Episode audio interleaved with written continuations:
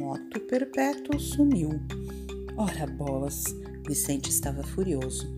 Remexeu seus papéis, deu uma olhada em todos os desenhos, mas não conseguiu encontrar nada. Hoje de manhã coloquei aqui o projeto do meu moto perpétuo e agora ele sumiu. O menino gritou para os amigos desconsolado: Vocês podem me ajudar? Vicente era genial, mas muito desorganizado. Por isso ninguém estranhou que ele tivesse perdido alguma coisa. Não adiantava procurar o projeto ali atrás no laboratório, onde a mesa, a cadeira e todo o chão estavam cobertos de folhas de papel com anotações. Até nas paredes havia desenhos de Vicente, pregados em três camadas, uma por cima da outra. Luísa pegou Vicente pelo braço e perguntou: Você lembra quando viu o projeto pela última vez? Ontem à noite, na cama, eu esbocei todo o projeto. Agora o trabalho foi todo por água abaixo. De fato, na cama do Vicente, por cima das cobertas, estava um grande bloco de desenho, mas a folha de cima estava em branco. Ninguém sabia o que fazer. Então Carla resolveu agir. Você desenhou seu projeto naquele bloco? Ela perguntou ao Vicente. Foi, o menino respondeu. Carla pegou o bloco e um lápis, e aí foi tudo muito rápido. Ela passou o lápis de leve sobre toda a folha até deixá-la toda cinza por igual. Mas, olhando com atenção, dava para reconhecer muito bem linhas, círculos e letras claras no meio do cinza. Por acaso é este o seu moto perpétuo? Carla perguntou. Vicente arregalou os olhos. Como você fez isso? O menino perguntou admirado. Ora, isso se chama preservação de vestígios, Carla respondeu orgulhosa. Já ouviu falar? Vicente, todo feliz por ter recuperado seu desenho, ficou no laboratório até tarde da noite, concluindo o projeto de construção do seu misterioso moto perpétuo. Quer saber como Carla conseguiu recuperar o desenho? É muito fácil, mas tem alguns truques. Você vai precisar de duas folhas de papel, uma caneta esferográfica e um lápis macio.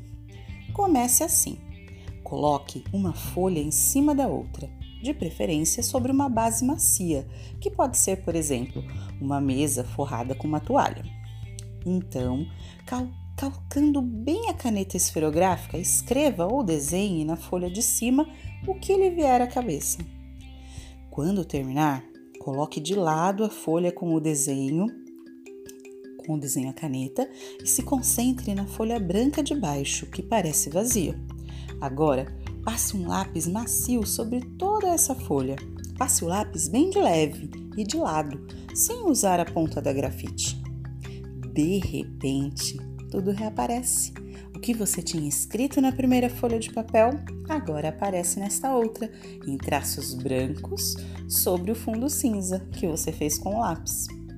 Quando você escreve com força sobre a primeira folha de papel, a caneta, a caneta deixa o papel de baixo marcado com traços fundos. Ao sombrear a folha, a parte plana do grafite passa por cima das marcas fundas dos traços da caneta. Essas marcas ficam sem colorir e aparecem como linhas brancas claramente visíveis sobre o papel colorido de cinza. Observações interessantes. Quando se escreve, marca-se o papel. A caneta colore e pressiona os lugares por onde passa, deixando uma marca. Passando a mão de leve pela frente do papel, dá para sentir essa marca mais funda, como um sulco, Passando a mão pelo verso do papel, dá para sentir essa marca em relevo, como uma saliência. Existe uma forma de escrita feita apenas de marcas e que pode ser reconhecida pelo tato. É a chamada escrita braille, para ser lida pelos portadores de deficiência visual. Hoje em dia, ela aparece em vários lugares, como por exemplo em embalagens de remédios e em placas dentro dos elevadores. Se você quiser deixar uma mensagem secreta, escreva numa folha de papel usando uma caneta esferográfica com a carga vazia. Nada ficará visível. Para alguém conseguir ler, terá primeiro que sombrear o papel, passando um lápis macio de leve e bem de lado.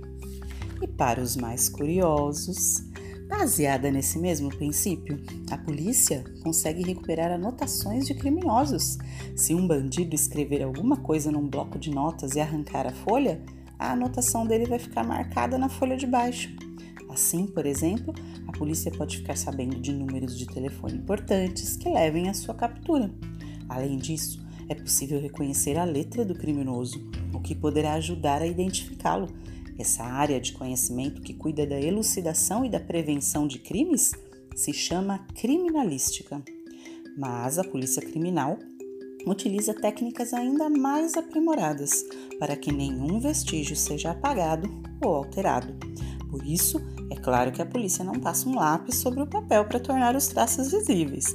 Nesse caso, ela usa uma técnica conhecida como ESDA, abreviação de Electrostatic Detection Apparatus, que torna visíveis cargas eletrostáticas. O procedimento é o seguinte: um filme plástico fino e carregado eletrostaticamente é esticado a vácuo sobre a folha de papel que deve ser analisada. Um toner especial, ou seja, um pó plástico muito fino, torna visível sobre o filme o que está escrito no papel. O pó só se assenta sobre os pontos em que algo foi escrito.